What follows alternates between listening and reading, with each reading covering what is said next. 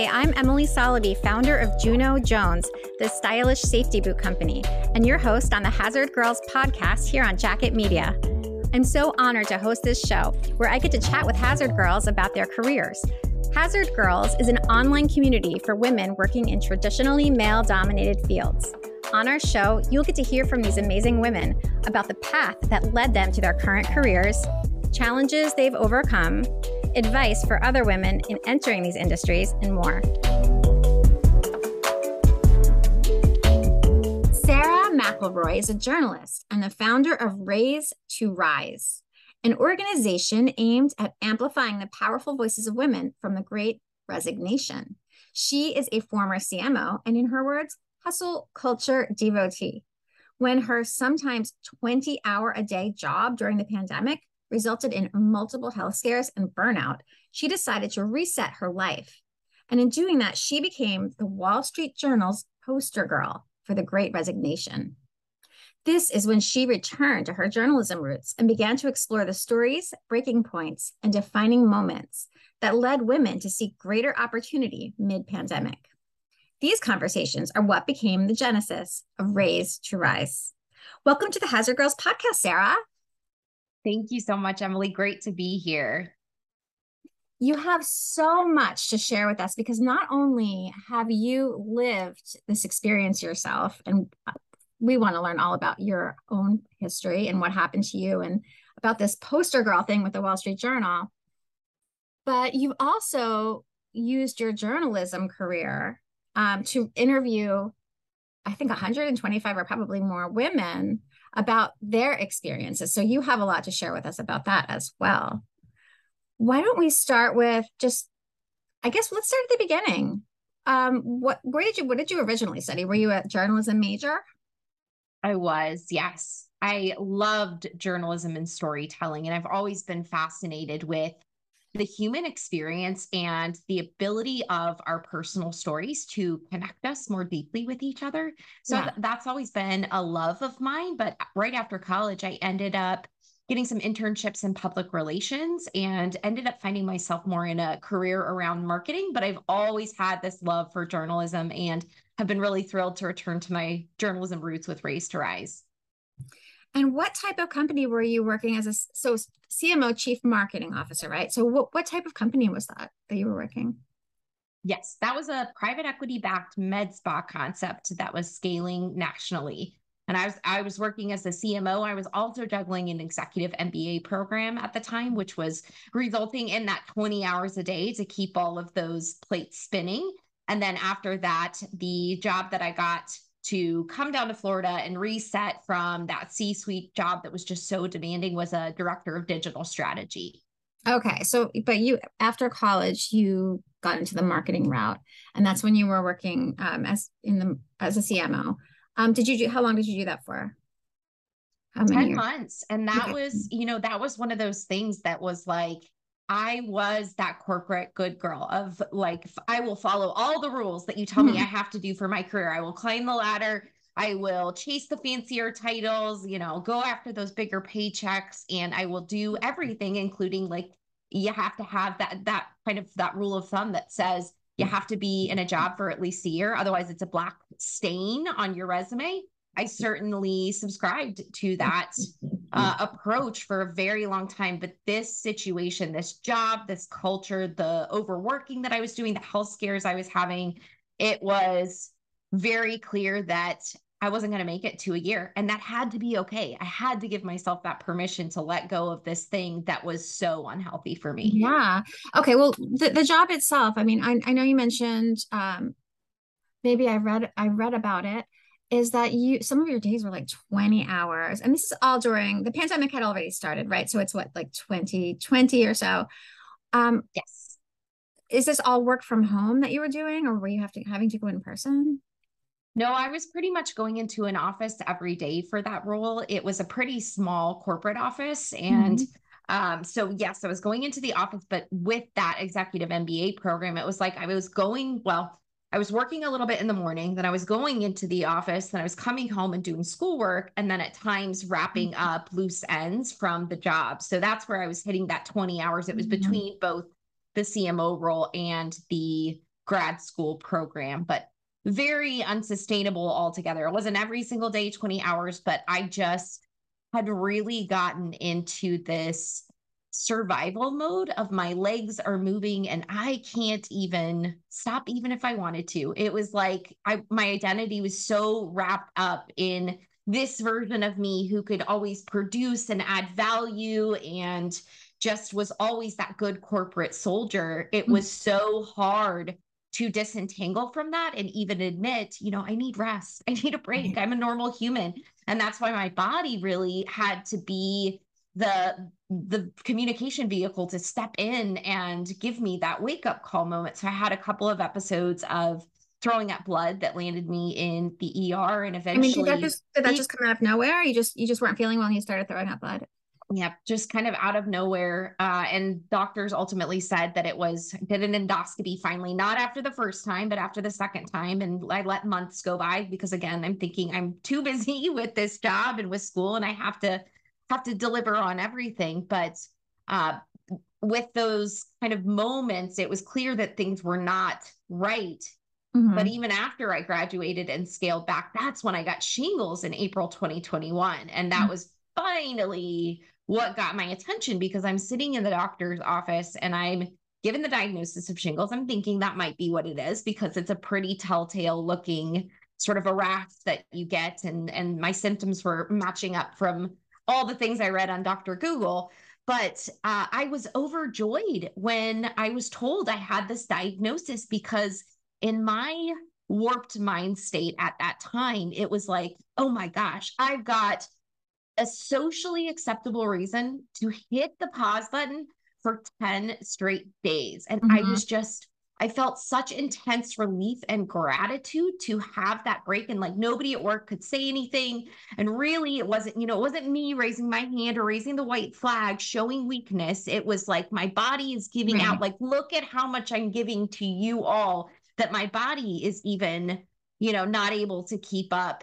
It felt like kind of the epitome of martyrdom at that point, but it was just like such a, uh, a boon as far as I'm going to get to take a break. And then as soon as I realized, okay, maybe this is not a normal response to being told that yes. I have a diagnosis that can yeah. result in like paralysis or blindness. Like people generally aren't excited about that. So it was like, okay, Sarah, like I, I have so much compassion for that version of me because I was working so hard and yeah. I just wanted to make everyone happy. But I'm so proud of that woman who could look in the mirror and say, like, we're going to have to do something differently. And that's when I really hit the life reset button. So you, why does the shingles have anything to do with the hard work you were putting in? Or is that just, you feel like your, your immune system was low because you were just not getting enough sleep and you were working too hard?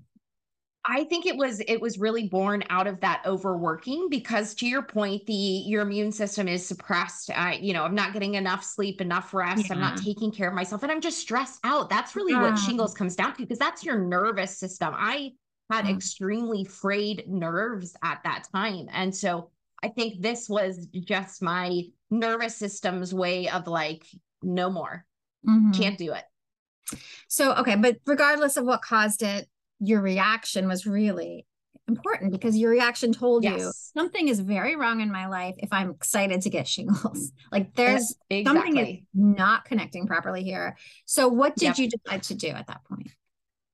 Well, so that was really the moment that I flipped everything upside down. I ended up quitting that job on the last day that I had off from shingles. Mm-hmm. And then I, I gave my two weeks notice, took off a couple of weeks in between another job when I moved uh, down to Florida, for which I moved down to Florida. During that time, I also went to Peru to like explore he- holistic healing modalities and reset mm-hmm. my nervous system. I moved down here. I find a tiny little place on the water and I'm prioritizing my well-being, mm-hmm. cutting back on hours. I'm doing yoga, I'm meditating, I'm doing all the things they tell you to do to heal burnout. But I'm here, and as much as things are getting better, and that's the story that I shared in the Wall Street Journal, they mm-hmm. actually picked up my story during that time. It was actually right around this time last year that I connected with them. when you hear my story, it's like, oh, Sarah was, yes, the poster girl for pandemic burnout, but she found peace and a slower pace of life on the water in Florida after leaving the hustle and bustle of Atlanta in the C-suite. And all of that was correct in that I really had gotten a handle around the balance part of work life. But what I wasn't figuring out was like, why am I still so irritable? And why am I struggling to go into work every day? And it's like, it's such a funny thing when you look back with hindsight and you're like, no, it's no wonder that I was feeling like that, because I was dealing with the sexual harassment situation that wasn't properly addressed for months. But that's what I didn't understand, is that burnout is not just the number of hours you're putting in. It's cultures and walking into toxic situations. And for me, that scenario where I'm wondering, is something going to be done? Is my voice going to be heard? H R even overheard one of the comments too and didn't do anything. It's like, no wonder that's a that's a paper cut on my daily, on my nascently yeah. healing burnout wound. So it was, um, I ended up leaving that job, and that's what inspired me to found Raise to Rise and to begin speaking with other women, because it, it was like, I can't be the only other woman who's experiencing this. I know so many women are making moves during the Great Resignation. What are their stories? What's yeah. leading them to quit? And what's keeping us mired in these spin cycles of burnout? Is it, you know, are we moving from one toxic culture to another? And so it's been just such an incredible exploration to find out that, no, I am definitely not alone in this. Yeah. Okay. So tell us about Raise to Rise. You just, did you decide to begin interviewing women that you were meeting um, online? How did you find the women to talk to? Well, I started, so really the, the genesis of this was conversations that I started having after my story went public from the Wall Street Journal, because I was amazed by the number of people who were reaching out, not just people I knew, but even strangers who found me through LinkedIn, especially reaching out to talk about these things. And I just realized with this, this kind of appetite to have these conversations about private struggles really told me that there was something here that we needed to talk about, not just in D Ms and private conversations, but more broadly, because unless we elevate the conversation in a very non-judgmental, destigmatized way, we're still going to all feel nervous about talking about these things out loud. So it was born out of that. And that's when I started having some of the conversations with women. I probably talked with about seventy women at that time. And then since uh, officially starting Raise to Rise, I've spoken with about, I guess at this point, almost another eighty women. And mm-hmm. it's not just been women of the Great Resignation. It's also been women who want to quit, who reached out to me, which I was really surprised by. They, I put out a call for stories on LinkedIn, and I had mm-hmm. in that first prompt, almost an equal number of women who felt stuck yeah. actually reaching out and wanting to share their stories too, which I thought was really, it was surprising, but not entirely. When you look at the numbers, Deloitte found that in a, in a survey they did earlier this year, that more than fifty percent of women intend to quit their jobs in just the next two years. So it's not really a surprise that I was hearing from all of these women who were dissatisfied too. So then I'm looking at it like, okay, here's the lay of the land right now, but what about women who've made bold career moves prior to the Great Resignation? Because when you have a bit more time between that, uh, that sort of walking away moment, you know, lighting the match to whatever it is, and you're on the other side of it and have the ability to look back with hindsight, I wanted to talk to those women as well. So it's just been a really beautiful exploration of women in the workplace, burnout, mm-hmm. how we attach identity to uh, our work, worthiness, all of those things. Hmm. Okay, well, let's back up for a moment. I know we've all heard the term, the Great Resignation. Can you talk about what that means exactly to you and to the women that you speak to? Yes. Well, the Great Resignation was coined in May twenty twenty-one by a professor out of the University of Texas. And what he was referring to is this influx of workers either leaving the workforce entirely or, or quitting jobs, essentially. So either leaving the workforce entirely, some have started entrepreneurial ventures, and then, of course, we have folks who are moving from one corporate job or one employer to another. But what they saw from really April twenty twenty-one on, and he coined that in May twenty twenty-one, and it since has held strong, is that we're seeing an inc- increased quit rate across the economy. And so it's been, it peaked at like two point nine percent in, I believe it was April of this year, and over four million people on a monthly basis who are quitting their jobs, which these are numbers that we hadn't really seen at all pre-pandemic. And it's indicative of not only, you know, a lot of people burning out, because we've heard tons about that during The this time in this post-pandemic world, as people were navigating all of the pressure of this, this uncertain collective trauma that we're experiencing, and then trying to keep the wheels turning, but also this right-sizing of work in our lives and reprioritization.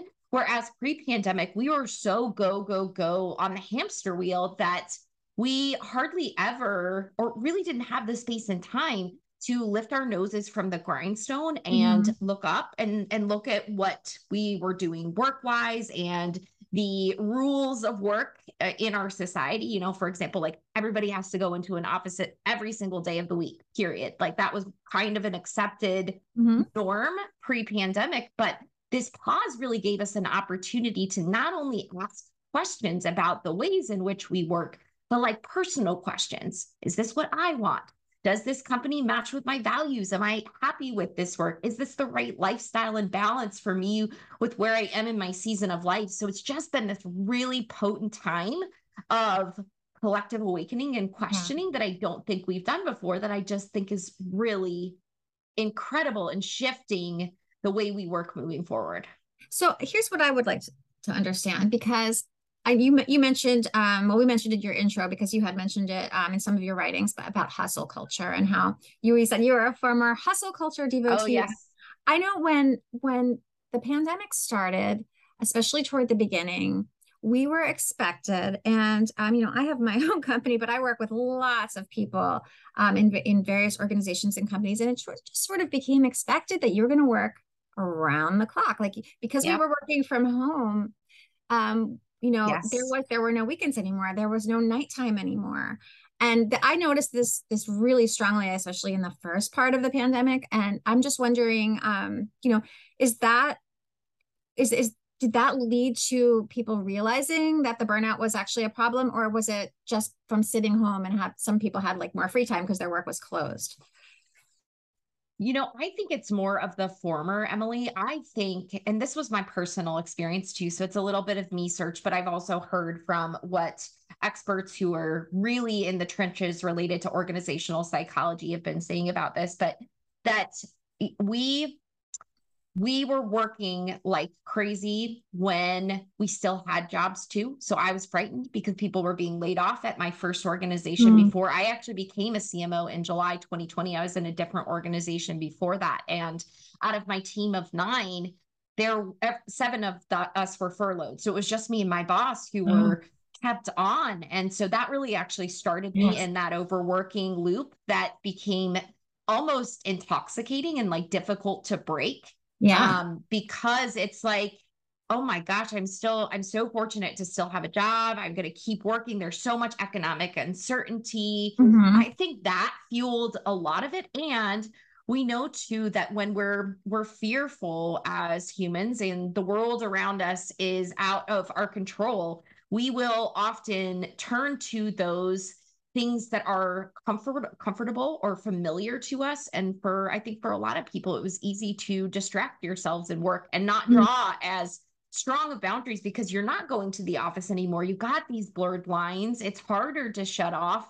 And we just started seeing kind of the, the churning of our, of our economic wheel moving at a different pace than ever before. So interesting.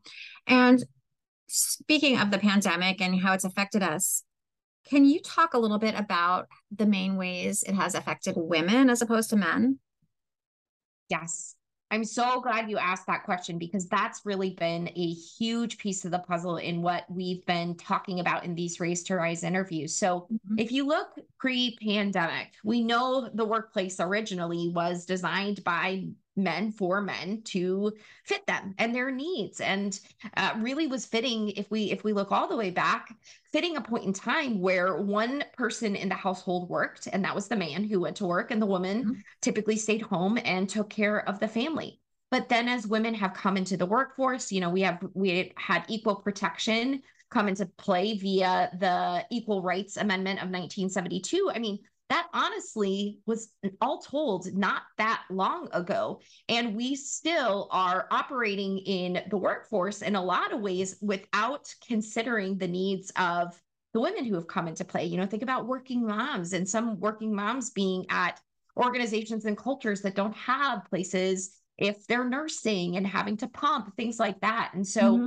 for women, we know that we weren't on equal footing beforehand. You can talk about pay gap and discrimination and all of that too as part of it. Then we we have this shutdown, and we see our safety nets evaporate. Childcare facilities close, schools closing. We aren't able to see as many of our family and friends who maybe helped with some of the things at home related to taking care of kids and housework and stuff. Mm-hmm. And then you have McKinsey and the Lean In org do A, an annual Women in the Workplace report, and they found that women are spending on average an additional three hours per day, per day in what is essentially unpaid, unrecognized labor, because this is work at home in addition to their professional responsibilities. And now more than fifty percent of women are saying that their health, mental health is either poor or very poor, that they're mm-hmm. severely burnt out. And working moms in particular, that same report found that one in three have considered either leaving the workforce entirely or downshifting their careers. So what we're seeing is really this like knock-on effect of all of these, these, these factors at play that I think like we didn't really understand, that there were cracks and fissures in this system that we had built, but then the pandemic really exposed them. And wow. It's just this perfect storm that has really been hard on women. And we, so we see how affected women have been by the pandemic, and we see the Great Resignation with people uh, quitting. Is it mostly women who are quitting, or is it both? Yes, it is men too, but women have been leading the Great Resignation. And this is, this is part of the reason you're explaining, because they've been, because yes. women have been yes. more affected by the Exactly. pandemic. Exactly. Absolutely. Now, We, we we got into this a little bit, but you've said that the Great Resignation is representative of a larger movement, and that is all about the shift in how women are approaching their careers in general. Do you, so are you, do you see this as a positive thing in any way? I do. I absolutely do. I think this is really a silver lining born out of what was a, a very difficult, traumatic mm-hmm. time for the globe collectively. I think this is actually a an important shift that was rumbling pre-pandemic, but with everything that happened and changed, it's like it was an accelerator or an accelerant poured on yeah. this, this beginning to crackle fire that said, you know, people are starting to think, I don't want my entire life to be my career. Like internalized capitalism and hustle culture are very real. Those pressures are, uh, were running very deep pre-pandemic. And then I think we saw on the other side, like, that's not everything. People, the people I love could be gone tomorrow. I could be gone tomorrow. Mm-hmm. Why am I putting work at the very top of my list and what's most important to me? Okay. So let's, let's talk about what we can do as women. So for ourselves, like if, if, if I'm sure you, when you speak to a lot of women about their experiences, I'm sure you're, all, are you ever giving them, I don't want to assume, but are you giving them advice as well on how, what they can do to take those steps for themselves? Sometimes I'll say for the most part, I've tried to wear my journalism hat and okay.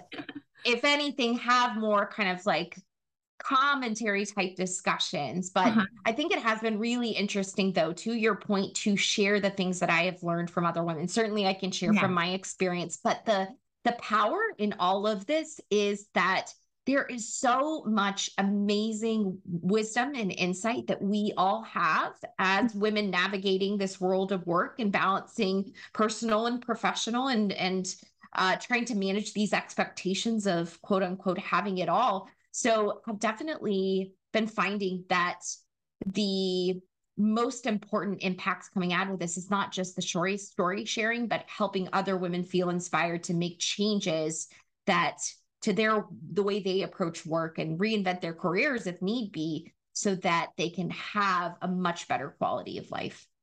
So Raise to Rise is all about telling, sharing those stories, telling the stories. Um, and also, is it also about giving people tools to learn how to do this for themselves in some ways? Yes. Well, so where I have really nutted out in all of this work is that Raise to Rise has been so powerful. I am working on a book. Mm-hmm. Um, and so what will be a part of that book is actually, it's like a toolkit related to how we more consciously architect our careers moving forward, how we make okay. bolder moves that are more aligned with us as women, authentically who we are, with our strengths that we've had to cut off at times to show up in workplaces that are more, uh, that are built and catered to men. And so that's really going to be the output from this, is essentially rewriting the women's career playbook. I deeply believe that, you know, the the things that we have been taught, conventional wisdom wise, around how to approach our careers, you know, if you think back to the way women and men were both taught, so that's like the linear path, you're in your teens, you're supposed to be able to figure out what you're going to do for the next forty years of your career as you're deciding, like, I'm going to do go to college, do this major, or, you know, you're supposed yeah. to just like have these things figured out before even your prefrontal cortex is fully developed, like the executive function, personality, and behavior part of your brain, right? It's madness. Like mm-hmm. it's when you talk about it like that, it's sheer madness. And so I just love this idea that we're moving away from the expectation that it's linear, our careers have to be this one thing. Like, we can reinvent and change based on different seasons of life. You're hearing more about portfolio careers, people doing lots of different things and having mm-hmm. different income streams. You're hearing about career agility, and that's taking your transferable skills from one industry or function into others. And I just love that we're looking at this from a, a much more flexible standpoint and creating careers that are based on our own personal definition of success versus the old way, which is like, if honest, if we're honest about it, it's like a very masculine approach of like uh, linear, just climb, fatter paychecks, bigger titles, kind of all of that. I think for, for women, what's really important is that we're coming back to ourselves and we're rewriting that playbook and reclaiming parts of ourselves that were lost, and together linking arms to pave a better way forward for women in our careers. So you, for yourself, you took your, you went back to your journalism roots, and that was your original plan when you first started studying. So, but what about women whose roots are more in, like, say, a male populated field like construction, um, finance? I, there are so many different ones, but say, say they're in something like that, but they do want to exercise some of the strategies and tips that um, you've developed and learned about through talking to all of these women. It does, can it apply to them as well? Sure. Absolutely. A hundred percent. I believe that this works for any woman across the board, regardless in what type of industry you work in, because at the heart of it, this is what I think we haven't been taught to, is that we've been taught a very external looking or an external paradigm as far as how to approach our careers, which is like what, as we were kind of talking about with me not wanting to leave my C M O role after less than a year. That's a very sort of external approach that says, oh, you have to make this type of decision, so your resume looks a certain way, and you're supposed to have the proper upward progression in all of the jobs that you have, and you've got to have a career trajectory and arc that makes sense when you tell this story. Mm-hmm. But really what we should be doing is doing the inner work related to what are our values, what do we like doing that fulfills us, what are our strengths, what do we intuitively know is the right fit for us in our careers, because I deeply believe every woman knows. It's just that sometimes we don't know how to listen to that part of ourselves because there's so many shoulds around, uh, you know, the way we grew up as women and conditioning, like being a being a good girl, following the rules, being obedient. I certainly bought into that for a very, very long time. But then mm-hmm. if you look at, as we get older and we get into the workforce, it's, there's so many things that we're told of what it looks like to be a professional woman. And so, like, for example, the hashtag girl boss, which was a cornerstone of hustle culture. Now that's finally been declared as kind of dead a few times over, but there were all these messages that we got as far as what a woman's career should look like. And to me, it's about tuning all of that out, sloughing off like old beliefs that you may have picked up that really don't serve you and you don't really actually believe in them. It's just things you were told mm-hmm. and coming back to yourself to make decisions moving forward. So is it always about leaving your job, or can it also be about finding new ways to find fulfillment and more peace within your current job? Yes, beautiful. I love that question, Emily, and thank you for that, because I think sometimes I this work gets lumped into, you know, Sarah's saying like every woman should just walk out tomorrow. And you also hear too, there's so many people who are just like, quit and you're going to start a six figure business next month. Like that's not what any of this is about. It yeah. really is that every woman has a, a different path that is right for her. And sometimes that does mean staying in an organization where you are feeling discomfort, because what I love is that our bodies, our emotions, we are, they're brilliantly attuned to our environment and giving us little nudges in the direction of things we should be paying attention to. So I'll give you an example. Sometimes we may be really anxious about a situation at work, but it's not that we are intended to just, you know, up and leave tomorrow. It's pointing us in the direction of a conflict that needs to be mm-hmm. resolved, a need that we need to express and have a conversation with our boss or a coworker or whatever it might be. So it's, there's a discernment that comes with that and being able to say, okay, is this discomfort that I'm feeling and I'm sitting with it? Is this really truly a leaping moment where I'm going to need to walk away? Or is this pointing me in another direction for a lesson to be learned, growth to be achieved here in this role, because there's something else for me to do here? So I love that question. Thank you for that. Yeah. And do, do you think by staying, because I know a lot of the advice is to leave, um, but do you think that by staying within these organizations, and there are more more women there are that are who are staying and who are implementing change within their organizations will could help improve the organizations themselves? I definitely think so. What I believe is needed is more of a groundswell of women who are of this mindset that we are here to work on these organizations and help them become better. Now, of course, not to our own detriment, because I, I want to say that as like a really important call out here, because mm-hmm. martyrdom has been seen as very noble and, and lauded, honestly, in the workplace. Like if you're sacrificing yourself for work, that for a very long time was seen as a virtuous sort of an effort. So not to your own detriment. Sometimes we do with certain organizations. And that's where I got to with my last company.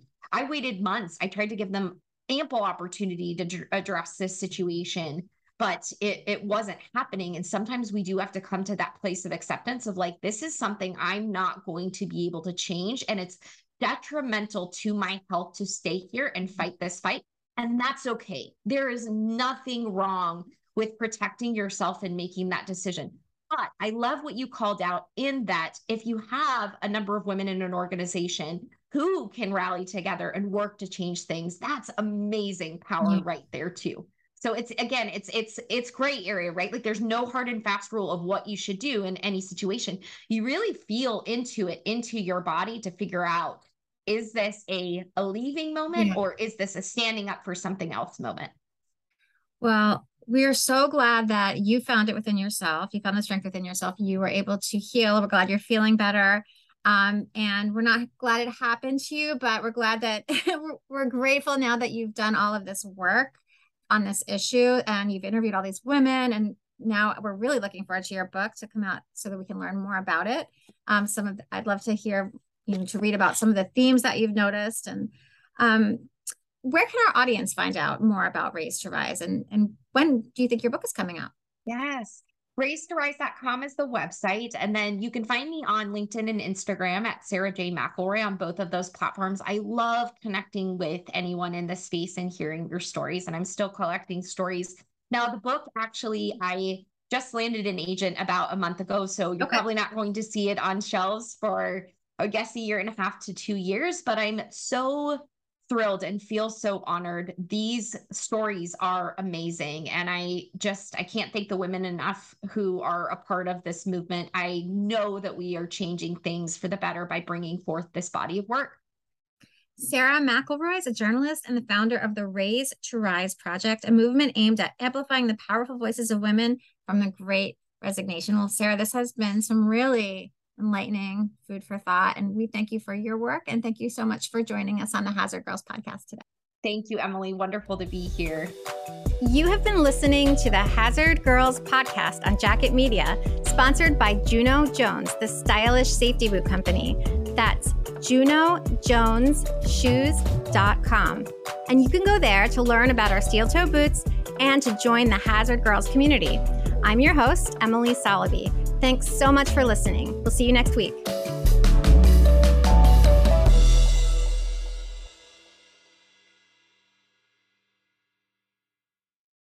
This podcast is a part of the C-Suite Radio Network. For more top business podcasts, visit c suite radio dot com.